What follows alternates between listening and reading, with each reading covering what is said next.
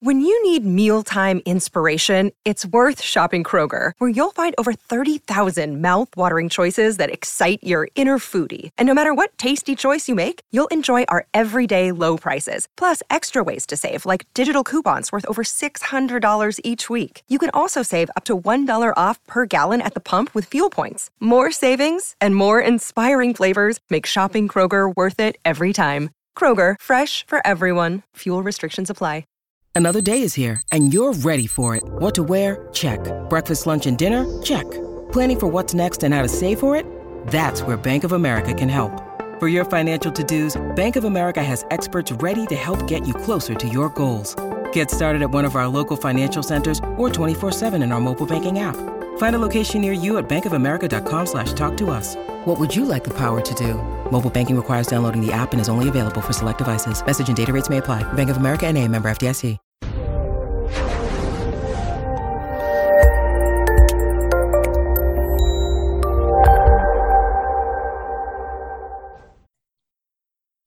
This episode was pre recorded as part of a live continuing education webinar. On demand CEUs are still available for this presentation through all CEUs. Register at allceus.com slash counselor toolbox. This episode of Counselor Toolbox has been sponsored in part by Foundations Events. As the behavioral health industry evolves, the need for collaboration is greater than ever. Join Foundations events at the Innovations in Behavioral Healthcare Conference, June 20th and 21st in Nashville.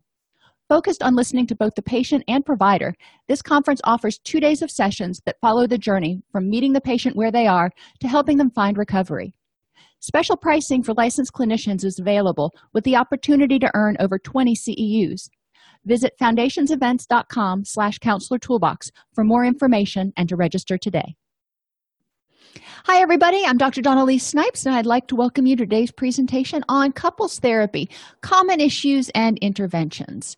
We're really going to be talking about not the issues that couples present with so much, but the issues that clinicians and supervisees face, especially those of us who weren't trained as marriage and family therapists, when we're seeing couples, because counseling couples is not the same as individual therapy. It's a one plus one equals three sort of thing. So, we're going to talk about that.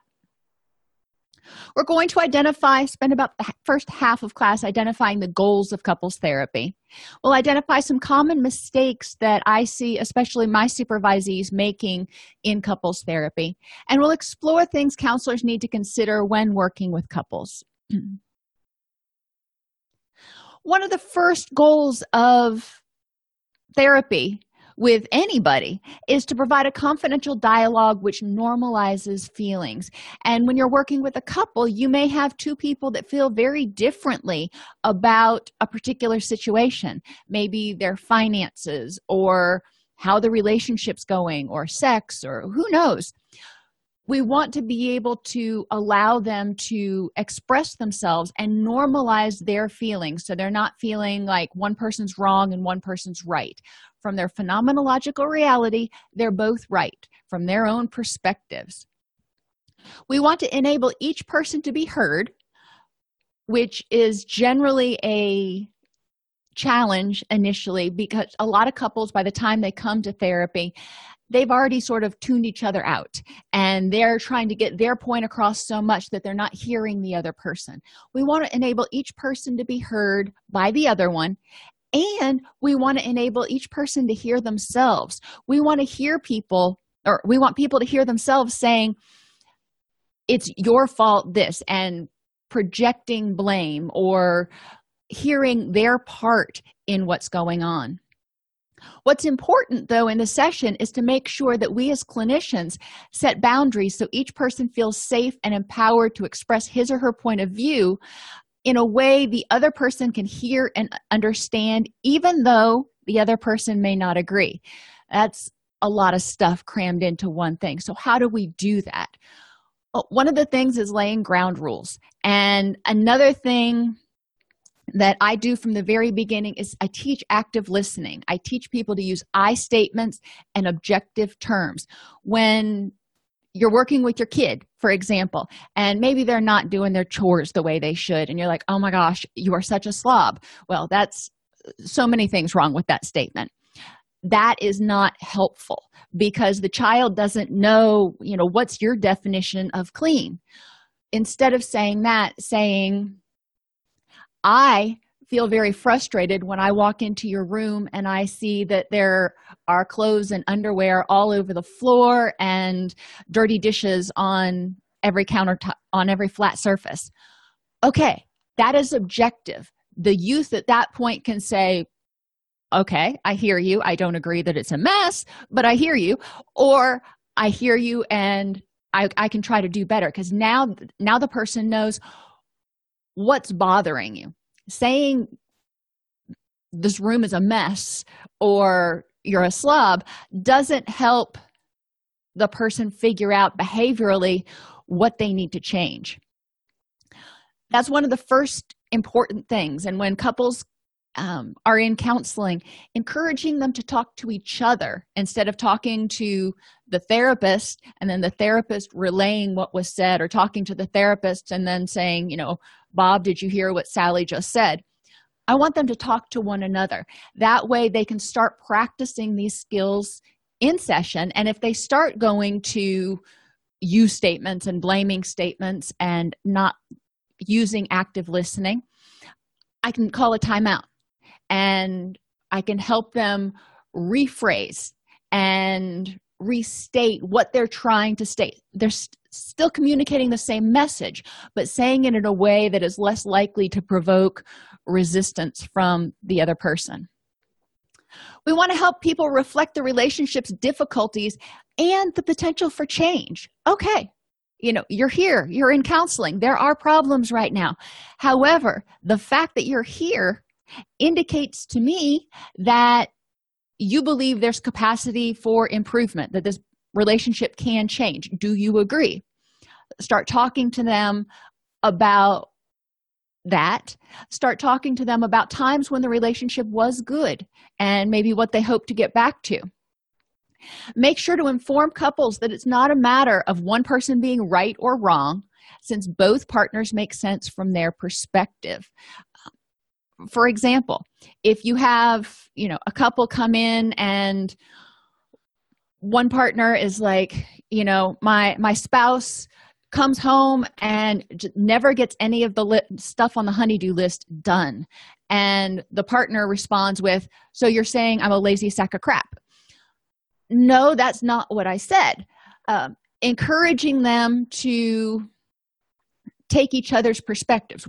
The partner who comes in after a hard day's work and sits down and they're just plumb exhausted you know they need to be able to articulate that and how they're you know thinking about getting those things on that honey-do list done.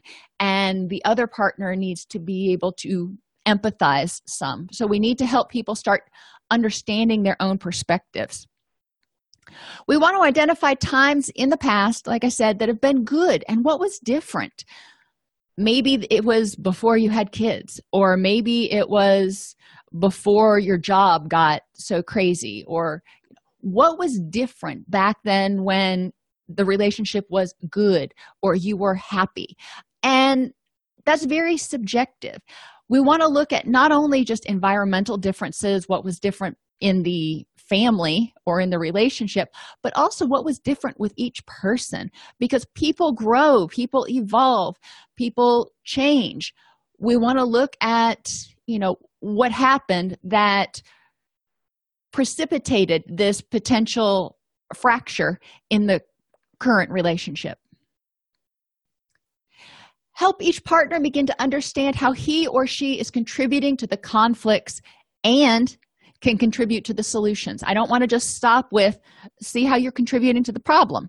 I want to talk about when you respond this way, it causes your partner to become defensive, which um, exacerbates the problem. However, you have something to say and you feel you need to be heard. So when you respond in a different way, and let's talk about how you might be able to respond, in order to precipitate a different reaction from your partner. So you don't get hit with this resistance and irritability and defensiveness.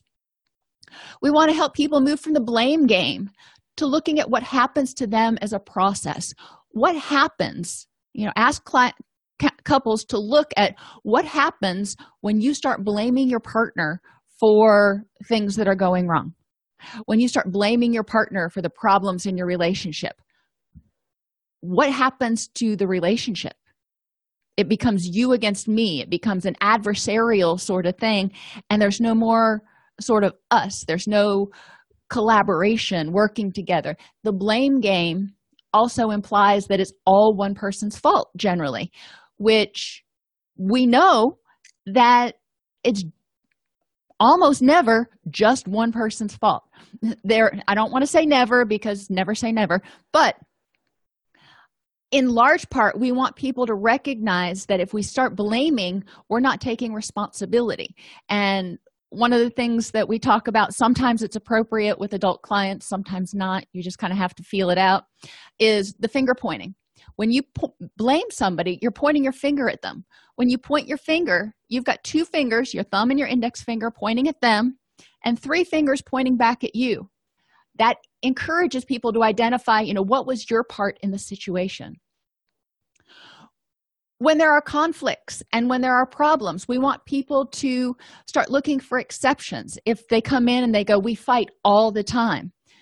Okay well we can talk about what's contributing to those conflicts in a little bit but let's also look at the times when you're not fighting what are those exceptions? What's different during those times? And how can we build on those?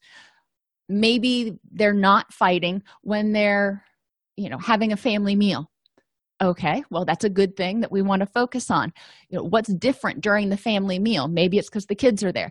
We don't want to use kids as pawns for you know in, in counseling but we do want people to start recognizing that you know what i can sit through an entire meal at without being adversarial so how can i generalize that those feelings and behaviors and thoughts to you know after dinner to in the morning. We want to help both partners see the relationship in a more objective manner instead of all good or all bad or oppressive or using any of these extreme words.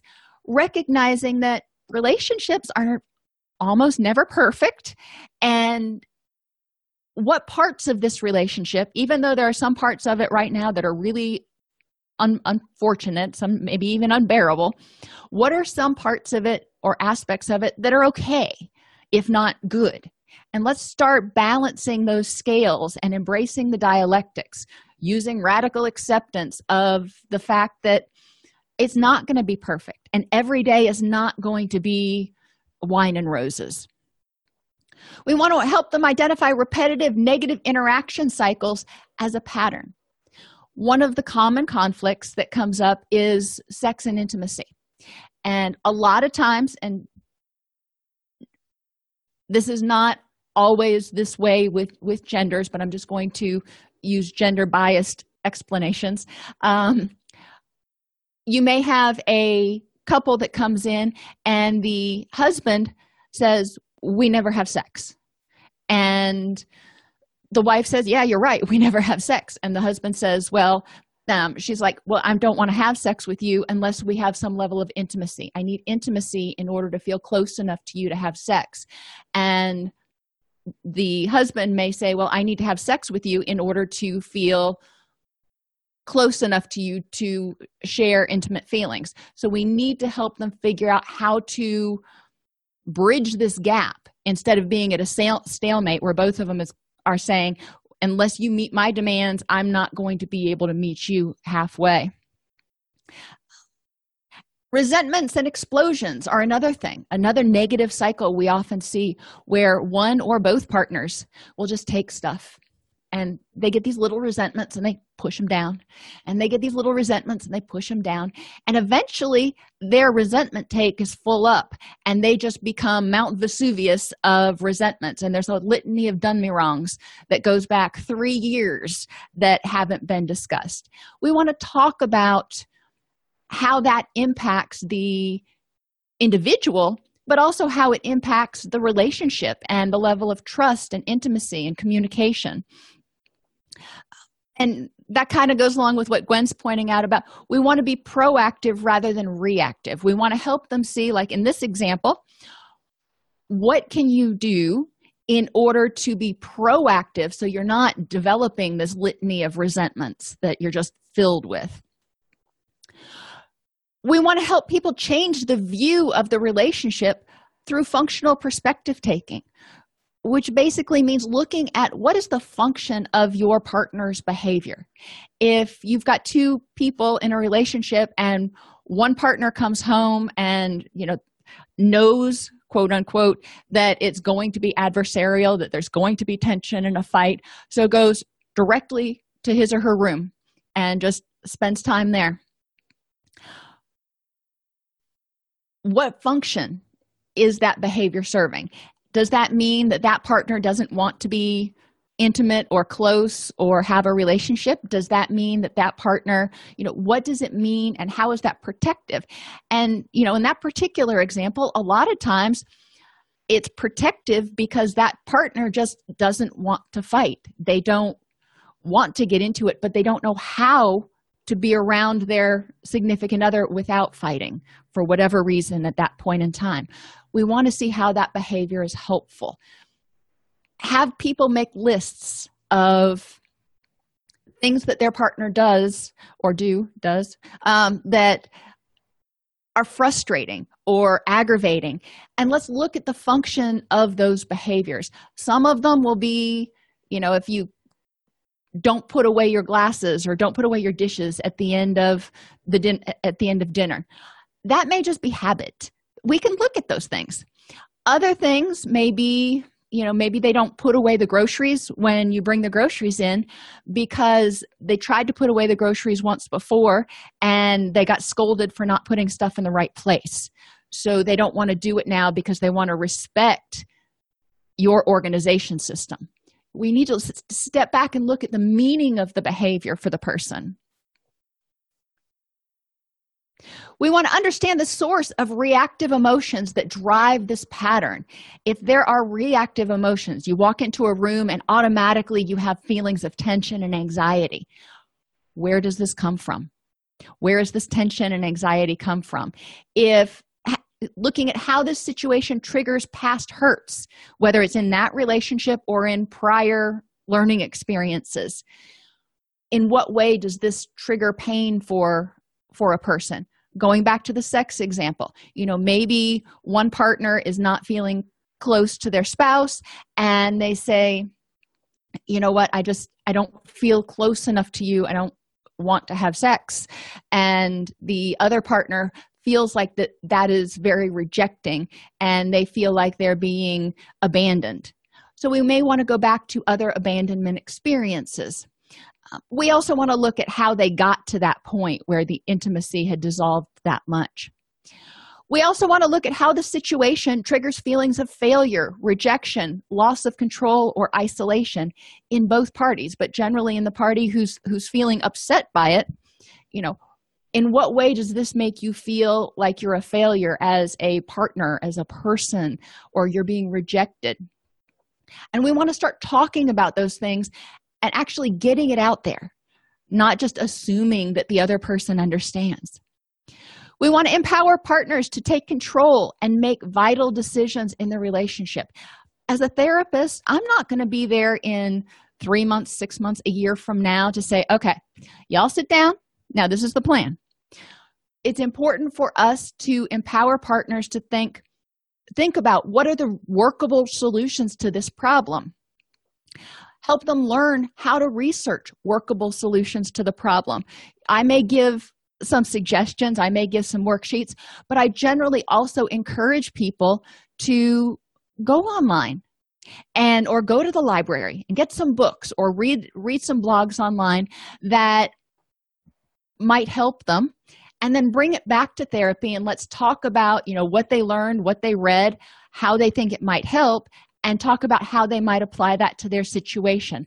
My goal here is to empower them to be able to learn how to find the tools they need should they encounter hurdles after therapy is over.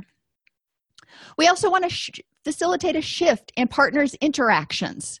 Um, instead of getting to this point where they're at a stalemate or they end up screaming at each other identify alternate interaction interactions. When you start to feel frustrated with your partner or abandoned or deserted whatever words are coming up when you start to feel that way instead of screaming yelling stomping out of the room avoiding going home whatever your current reaction is what other solutions are available to you? And let's start making a list of what those things are so people can start thinking okay. A different solution might be one couple i worked with they were they were very volatile and they had a hard time when discussing problems without becoming extremely emotional even if they started out in a calm frame of mind. Part of that was they had difficulty with active listening but while they were developing those active listening skills so they didn't get frustrated i had them when they had a problem i had them write down write a narrative about what that problem was and exchange it or hand it to the other person and let the other person read it. When you write things down you can edit you can take out those blaming words you can take you can emphasize the i statements do all those sorts of things. It also encourages people and um, reinforces those verbal behaviors if they're if you're writing them down the other partner would get the narrative of what was going on and be able to read it without feeling like they were being attacked or put on the defensive. And they would have time to read and process and digest and formulate their response which when we're talking a lot of times especially when couples are talking and it's a charged situation and one partner you know feels defensive and the other partner's angry and both people are trying to prove their own point they're not listening to one another. They are so busy formulating their own response that they're not hearing what the other person is saying and we need to figure out how to put a time out there. Another way to facilitate the shift in interactions is to identify okay in these solutions here what is each partner's responsibility so even in the in the narrative writing thing the person who's upset that person's responsibility is to write down using i statements and objective language what's the what the problem is and maybe even what the hoped for solutions are. The other person it's their responsibility to read that to process what's being said and and without remaining defensive. They may get defensive for a minute. That's okay. It's a normal feeling but without remaining defensive and then paraphrasing what the other person said so they can calmly discuss what's going on. And if the other person is also not able to actively discuss what's going on without getting overly emotionally dysregulated they can write a narrative back. It gets tedious if you start having to write back and forth all the time. However sometimes that's a way to start especially a very uh, touchy topic. Create new and positively bonding emotional events and establish intimacy. One of the key mistakes i see is clinicians jumping way too far ahead of where the clients are. You need to meet the couple where they are at what can they currently do? If they cannot currently be in the same room without wanting to pull each other's hair out then expecting them to you know go on dates and you know snuggle on the couch or or whatever that's probably too much. You know we need to back off and go okay what do you think you can handle doing right now? This is where you're at. What's one thing you could envision yourself doing and they may not have an answer for that right away. So another question you can ask is what do you hope you'll eventually be able to do as far as intimacy is concerned? What do you want that to look like? Do you want to be able to snuggle on the couch while your partner rubs your feet or whatever the case may be? Just get an idea of what it looks like and go okay that that's a 10 now we're at zero. So what's the first step to getting there? Maybe being able to share a meal together. And then maybe working up to being able to watch tv together in the evening or you know do something in the evening where you're not really having to interact. You're just in the same room. And then getting to the point where you're sitting on the couch together maybe holding hands maybe not. Um, even just sitting on the couch together next to each other so there's contact can be effective. Not everybody likes to hold hands figuring out what those steps look like and helping people start nudging in that direction. Recognizing that you know they're going to only be able to do what they can do. Teach the five love languages. In order to establish intimacy we need people to feel like they're heard and feel like they're loved and respected and appreciated. Help people learn and you don't have to have them read the whole book you know the five lo- love languages touch gifts words acts quality time. Have them list in order of preference their five love languages and then give examples of what those love languages look like for them. For example touch could be a hug or it could be a back rub or it could be something more intimate than that or it could be kissing or it might not be we don't know until somebody articulates what that looks like. Having them define what those love languages look like it clues their partner in and they exchange sheets. So each one knows okay if when i am not if i am when i am showing love and appreciation for my partner these are things that i can do that he or she will recognize as an attempt toward appreciation and intimacy. We want to foster a sense of attachment between partners. Secure attachment with kids with adults it's characterized by responsiveness being responsive to your partner's needs. When they're having a bad day say being willing to say you know tell me about your day. Being consistent having compassion and empathy actually caring for the other person. And mindfully paraphrasing what's going on. And we're going to talk about that activity in a minute. But responsiveness consistency compassion and caring are so important. And we want to teach people how to do this. Sometimes they'll look at you again like you're crazy. I want you to think if your child walked into the room and was you know walking like that and acting like that or grumbling or seemed upset what would you do okay i want you to do that same thing for your partner. You know if you would ask your child you know what's going on? You seem like you're having a bad day. Hey let's do that to your partner. Sometimes the walls of resentment have built up so high that people can't generalize. You know they might do something very nice and be very responsive and consistent with everyone else but they have this wall between them and their partner. So i want them to continually ask themselves if this were my best friend or my child who was acting like this or saying this how would i react? Okay now let's see if i can mirror that with with my partner.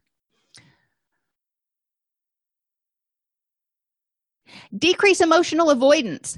When people are feeling upset what will they do? And we want people to practice mindfulness. Um, and mindful mindfulness paraphrasing can be really helpful if you have two people and now this is maybe shooting for the moon and it may not be an immediate thing to do with couples because they may not be ready. But when they get to the point where they can have breakfast together or dinner or whatever have each person go through a mindfulness inventory and just say you know i'm feeling really tired today. I had a hard day day at work. I'm frustrated about um, whatever.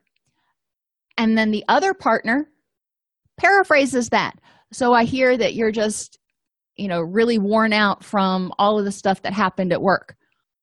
Oh my gosh imagine that. So the person is practicing mindfulness and checking in and hearing themselves and their partner's paraphrasing it and validating how they feel. How awesome is that? And then you switch roles.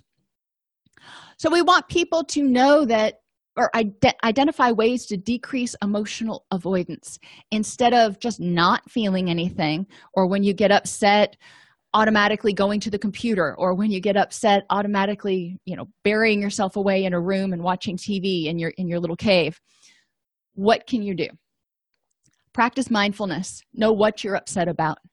Practice radical acceptance. The fact that or accepting the fact that things may may not be great right now or there may be a problem but there are also other good things that are going on. Practice distress tolerance and you can look up the acronym improve um, or accept from uh, dialectical behavior therapy to help people identify tools that they can use to help them get from their emotional mind into their wise mind. And problem solving. Obviously eventually we want people to get down to problem solving. One activity you can do in session is ask them when you're upset with your partner what will you do? Um, so the problem is right here and we want to identify right now when you get upset with your partner when you have a problem what behaviors do you do? Do you yell? Do you sl- uh, slam doors? Do you withdraw? Do you drink? What is it that you do? What thoughts do you have about yourself about that other person and about the relationship and just kind of life in general?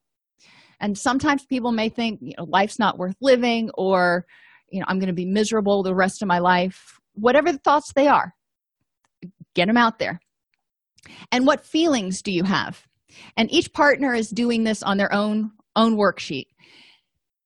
Getting all that stuff out so they can see that these those are behaviors thoughts and feelings that probably move them away from their goal of mending this relationship. Their goal of mending the relationship is still there. It's over here on the right hand side. So i want them to identify what things could you do what behaviors could you do instead that would help you handle this problem in a way that will help you continue to start repairing your relationship? What thoughts could you have that can help you deal with the problem in a way that nurtures or you know helps you work on your relationship? And what feelings can you work on enhancing that will help you work towards nurturing this relationship. And feelings can be like feelings of forgiveness or acceptance or compassion empathy. All of those things gen all of those feelings are generally toward feelings. They're feelings that if the person has them it's going to help them move toward a healthier relationship. Promote strengths in the couple ask them what are your strengths as a couple? You know not as an individual but as a couple. You know what strengths do you have? And a lot of times you know they can say well we agree on these types of things and we both enjoy doing these sorts of okay great. Then what are your strengths as individuals? You know for example my husband and i we are very very different. I am very structured. I am very you know de- time and deadline oriented. I you know don't like clutter. I don't like flat surfacitis. Those are sorts of things. And i consider those strengths. You know I, I, tend to be tidy. I tend to be good with money. I tend to be structured compassionate yada yada yada. He is extraordinarily gifted at um, house household repairs and um, computer repairs and those sorts of things there are a lot of things that he's good at. He's much better at teaching our son to drive than i am. Um, so looking at our strengths that we have and both things that we can do and qualities about us i tend to be overly compassionate. He tends to be you know a little bit on the overly logical side. But between the two of us when we synergize we balance each other out. Looking at that respecting the fact that you know you may be very different but you may that may be a good thing because you might balance each other in some way. And identify positive things you did for your partner um, or positive things that your partner did for you in the past week. That's a way to promote strengths. It's a way to highlight attempts at improving the relationship. One article i read talked about nine minutes of connection most people in the morning right after work and right before bed those are main transition points during the day and that's when connection can be most meaningful because people are sort of wrapping up one thing that they're doing and getting ready to launch into the next phase of their day. So if you can spend three minutes in the morning talking to your partner, three minutes after work, and then three minutes before bed, just talking about, you know, doing mindfulness check ins or whatever it is, it can really help promote strengths and communication in the relationship.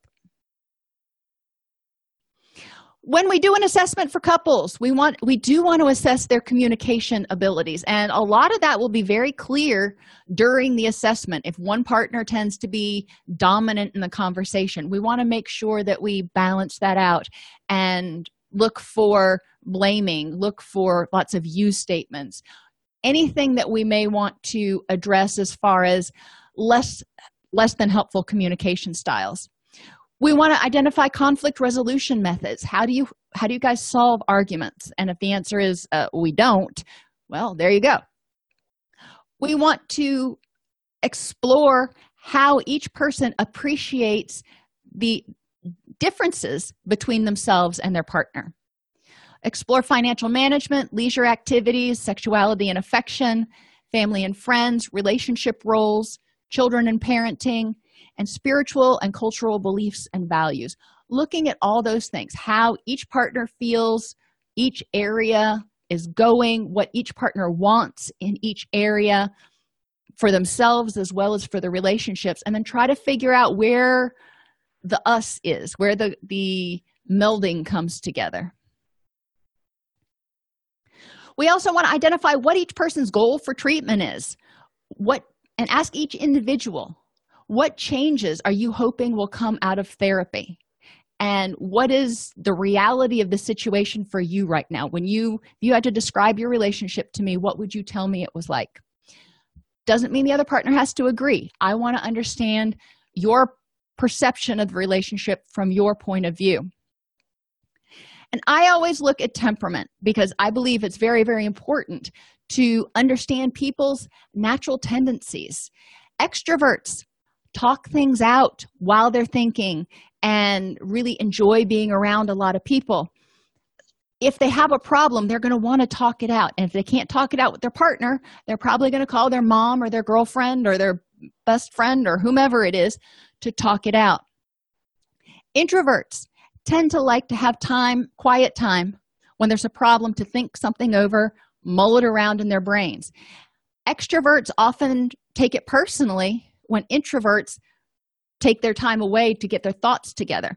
And it's important to help people understand just the different temperament styles. It's not that john is rejecting you when he's had a bad day and he goes out onto the porch as soon as he gets home he needs to get his thoughts together before he can come in.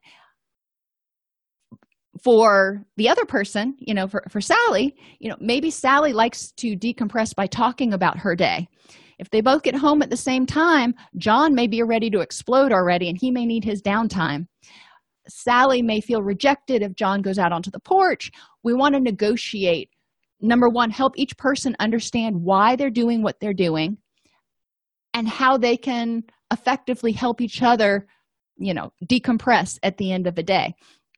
If sally knows that john is going to spend 30 minutes out in his area and then come back in a lot of times that's all that matters. You know it's there's an awareness of what's going on is i'll get my turn in 30 minutes after he's had a chance to decompress in his in his cave Sensing versus intuitive. Sensors tend to be very caught up in details, while intuitors are the dreamers. You know, they come to counseling, and the intuitor will have this, this Disney idea, maybe, of what the relationship's going to look like.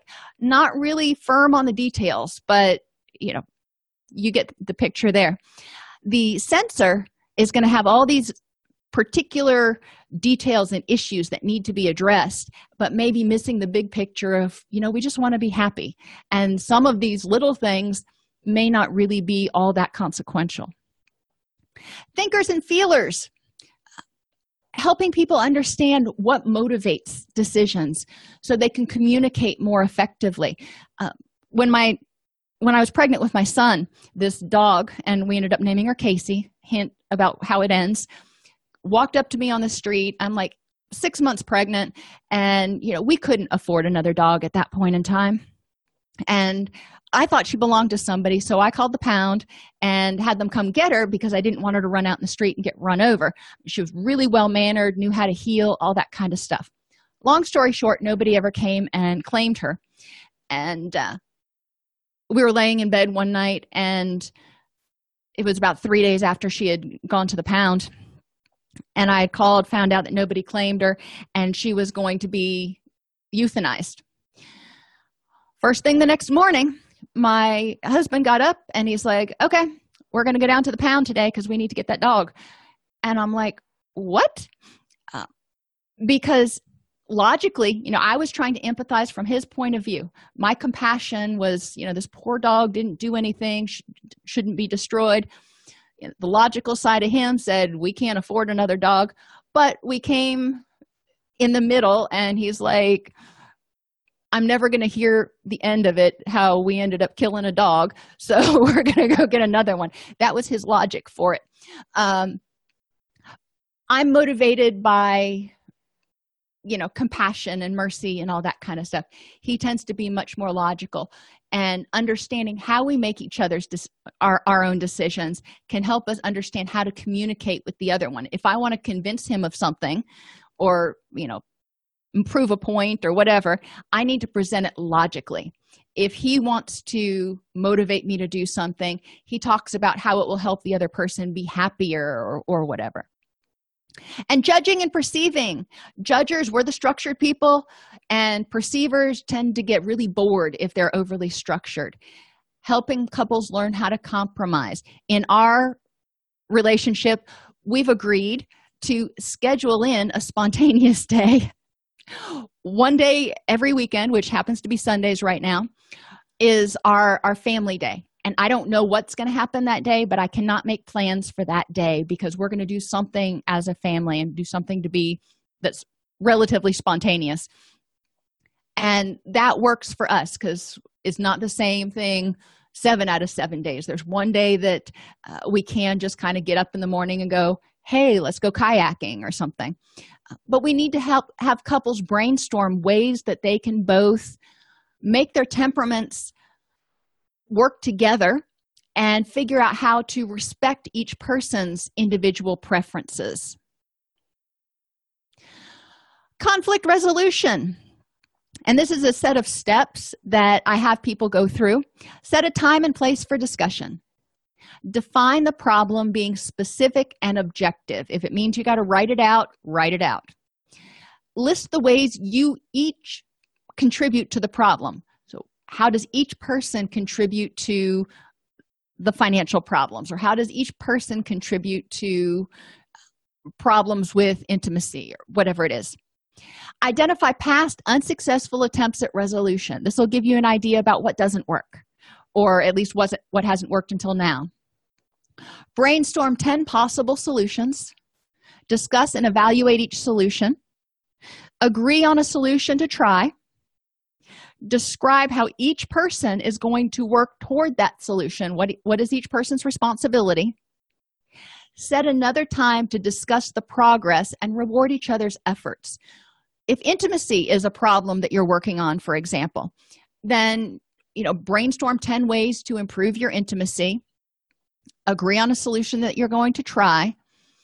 And for example if you notice that your partner is doing something that he said he was going to do in order to try to work on the intimacy issue thank him. You know or acknowledge that you know that was really sweet. I appreciate you going the extra mile. Reward each other's efforts. And then in you know 2 weeks or whatever when you sit down and review whether you've made progress you'll be able to talk about those things. Fair fighting. And there should be a different word for it besides fighting. Fair discussing just didn't quite have the same punch um, ring to it. Know when you need a timeout i tell people do not engage when enraged. If you are angry you've got that adrenaline flowing that cortisol flowing you've got you know tunnel vision probably going on that means you're also probably not hearing what's being said to you. Do not engage when enraged. Use distress tolerance techniques to get into your wise mind. Identify what you were thinking and feeling and why it became so difficult to discuss it. You were thinking these things which triggered this, you know, emotional dysregulation.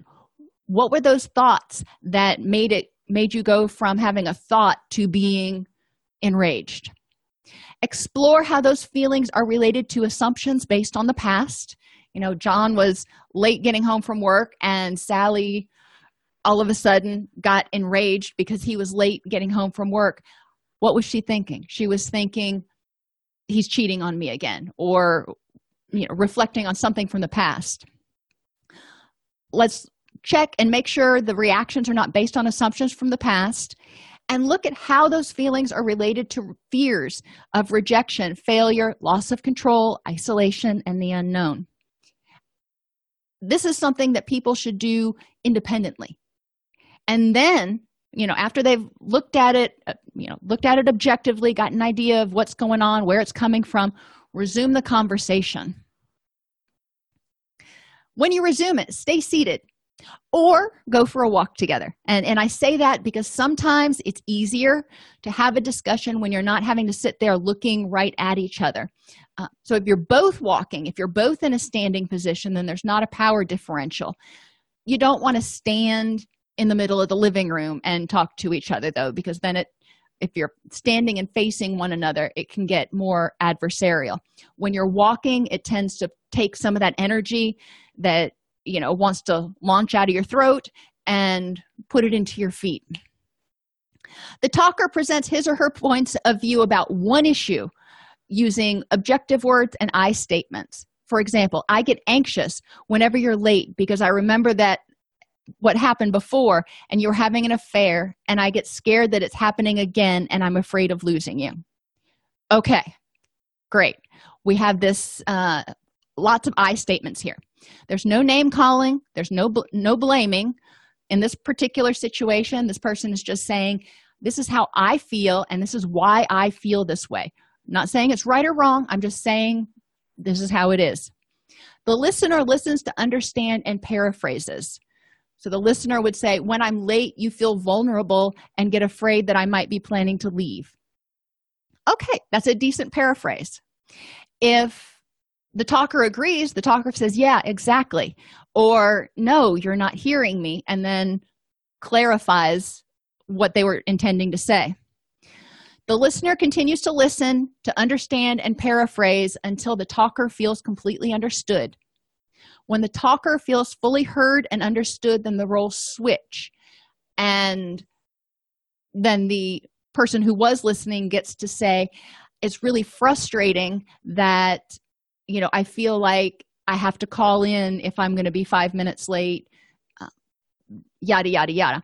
Encourage them to start having this discussion where they're paraphrasing so they can take each other's points of view a little bit better.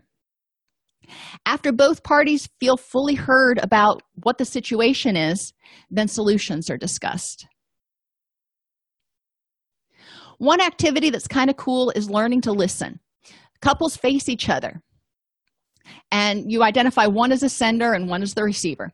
The sender is asked to figure out or offer a sen- one sentence guess why he or she thinks that the partner decided to come to the therapy appointment so they may some, say something like, I think you came to this session so I can learn how to be nice to you. Regardless of whether it's true, the receiver mirrors it. And this is, you know, intro to paraphrasing. So you think I came to this appointment today so you'll learn how to be nice to me? Yes. Okay. So that was a good paraphrase. They may not agree, but that was a good paraphrase the sender keeps adding more reasons. I also think you're here because you want to save our marriage.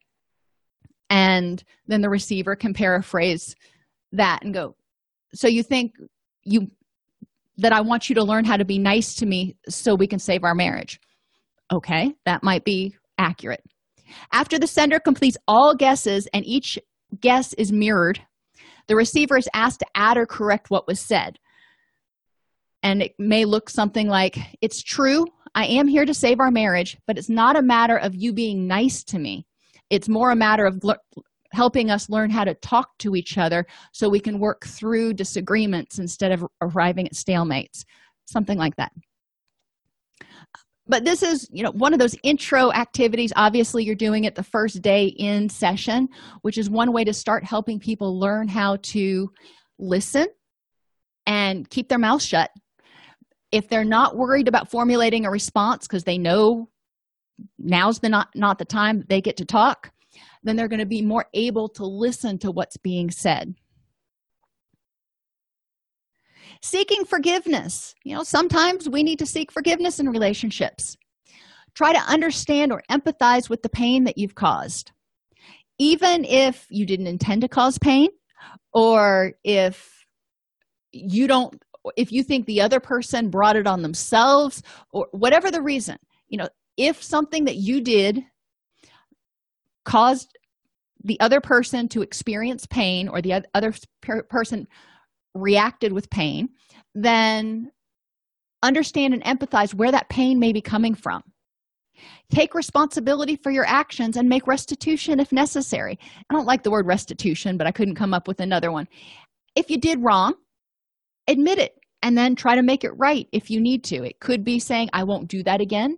It could be changing your behaviors. You know it could be you know calling your mother-in-law and apologizing or whatever it is. Um, take responsibility. Assure your partner that you will not do it again or will work, work toward a resolution. If you have two partners that are at a stalemate over something um, and you know one partner let's stay with the sex thing because that one is one that comes up a lot. One partner does not feel any sort of attachment and just is not wanting to have sex with their with their spouse. We don't want them to go into it and feel like they have to say okay i'm sorry it hurt you that i wouldn't have sex with you. I'll never deny you sex again. No that's not respectful or empowering in in any sort of way so we want them to agree that they'll work toward a resolution to this so maybe they can resume some level of intimacy that both of them find acceptable. Apologize and ask for forgiveness for what parts you had in it. You know everything every situation both parties played some part in it. Apologize and ask for forgiveness for what part you had and forgive yourself if necessary granting forgiveness. It's not as easy as going i accept your apology. We need to encourage people to acknowledge their pain and anger. Be specific about their needs for the future to give up their right to get even but it, they can insist on working toward a resolution. Again it's not saying that all right if i grant you forgiveness then i'm going to get my way.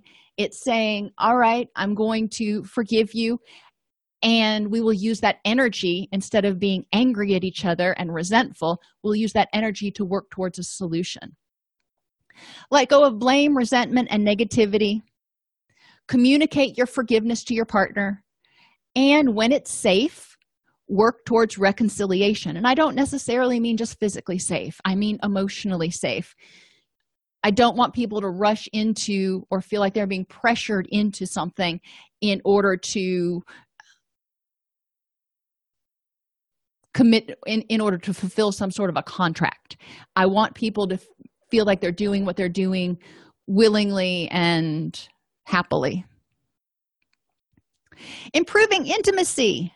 Intimacy triggers oxytocin and dopamine. We want to ask the couple to face one another. And this can be hard for some couples. That might be as far as they can get. Uh, the sender is asked to state one thing he or she likes about the receiver. And so it, one example could be i really love what a hard worker you are. You know that's pretty benign in the in the compliment category.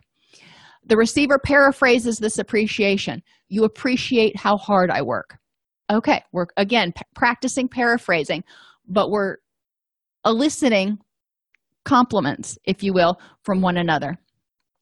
And it can feel make people feel vulnerable to give com- compliments sometimes and it can make people feel vulnerable to get compliments sometimes so this helps improve intimacy because there's a little bit of risk taking here and there's a little bit of revealing what your innermost thoughts might be the sender then deepens the appreciation by using the phrase, This is so special to me because.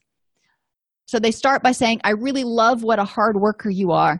And this is so special to me because I know that you work really hard in order to make sure that our family is safe and have all of our needs met and all that, whatever it is.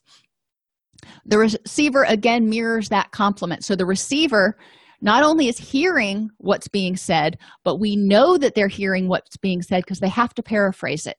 And when we say something, as opposed to just hearing it when we repeat it back, it strengthens that memory connection. So we're strengthening that intimacy pathway.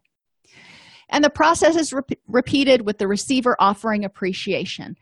I like it if couples will commit to doing this once a day. They face one another, and this can be in one of those little three minute blocks in the morning, right after work, or, or uh, before bed.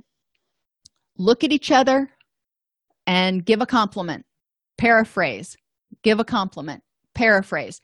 You know, it just helps them get used to talking about something other than what's going wrong or what all the problems are. Common mistakes that I see letting one partner dominate the sessions.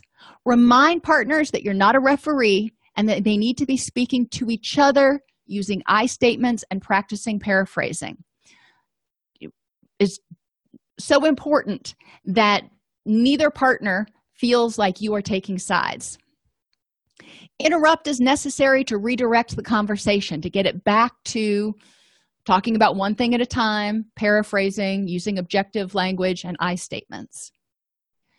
Another mistake is failing to elicit information from both partners. If one partner tends to be way more dominant, the other partner may not speak up. You also may have somebody that has sort of what I call white coat syndrome. And when they come into our office, one partner may feel timid and not want to offer up anything unless they're specifically asked. So have each person write down and share in session with the other person their perception of progress and paraphrase it.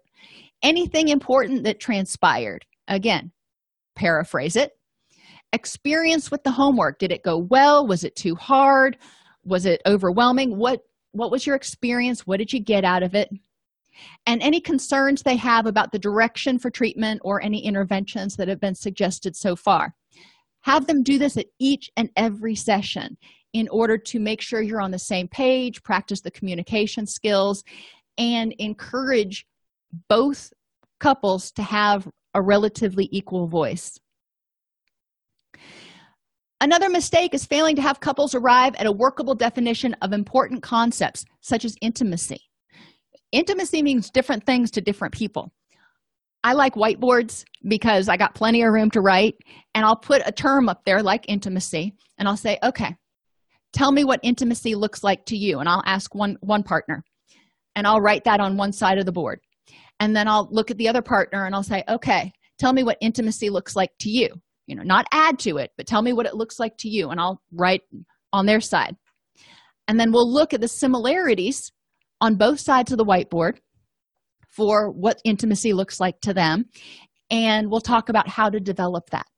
And then we'll look at the differences between each person's concept of intimacy and we'll talk about compromises or whatever in order to arrive at a universal de- definition of intimacy quality time is another thing. Um, spend and that can be spending quality time with each other or the kids. Um, financial management. You know, there are a lot of concepts that we talk about and it's important to look at how each person defines it. Moving too fast. Sometimes the pain is too ingrained to start with intimacy exercises with couples. Start with what the couple thinks they can both handle. And the final mistake is imposing your vision of a happy relationship. Some relationships are consensually non monogamous or polyamorous. Maybe that's not your cup of tea. Maybe religiously you don't even believe it, but if it's their preference, then we need to understand it and in order support them in order to help them you know work on their relationship as they define it pornography some couples actually watch porn together. Some couples you know watch porn separately but they know that the other person's watching porn. Um, and it's okay and they are fine with that in their relationship. That is up to them. And pornography doesn't just have to be videos or pictures. It, it can be you know trashy dime store novels or or whatever.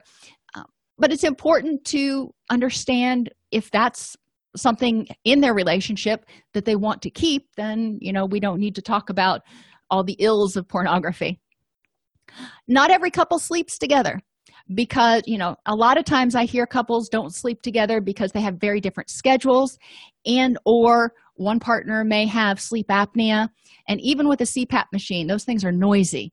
Uh, they can't get quality sleep if they sleep in the same room. Okay well if you're not going to sleep in the same room and that works better for you guys then how can you maintain that intimacy? What can you do during non-sleeping hours? And then sex. And there's a whole litany of information out there about asexuality that we need to be aware of. Not everybody has the same sex drive and it's important to help couples be able to talk about what works for them. And you know sometimes couples even agree to have an asexual sort of relationship. And there are a lot of articles and things out there that would say no you have to be having regular sex. That may not be what works for that couple. We need to be culturally and individually responsive. We're nearing the end of this episode but i wanted to take a minute and thank everyone who listens to counselor toolbox podcast. I truly truly appreciate you I would be grateful if you would please go into your podcast player and rate Counselor Toolbox. The more five star ratings we have, the higher we rank and the more people we can reach with these free resources. If you have comments or topic suggestions, please email us at support at allceus.com. Working with couples is very different than individual therapy. You got one plus one equals three. You've got one partner, the other partner, and then the relationship. Key challenges are to help each person understand the other person's perception of the problem and resolution, understanding what the problem means to each person and how it might be triggering stuff from the past or serving to protect them in the present, helping them increase motivation and efficacy, ensuring both partners hear each other and themselves, and rebuilding the intimacy bridge with a foundation of trust. If this podcast helps you help your clients or yourself, please support us by purchasing your CEUs at allceus.com or getting your agency to sponsor an episode. A direct link to the on-demand CEUs for this podcast is at allceus.com slash podcast CEUs. That's allceus.com slash podcast CEUs. To sponsor an episode of Counselor Toolbox and reach over 50,000 clinicians per week, go to allceus.com slash sponsor. Thank you.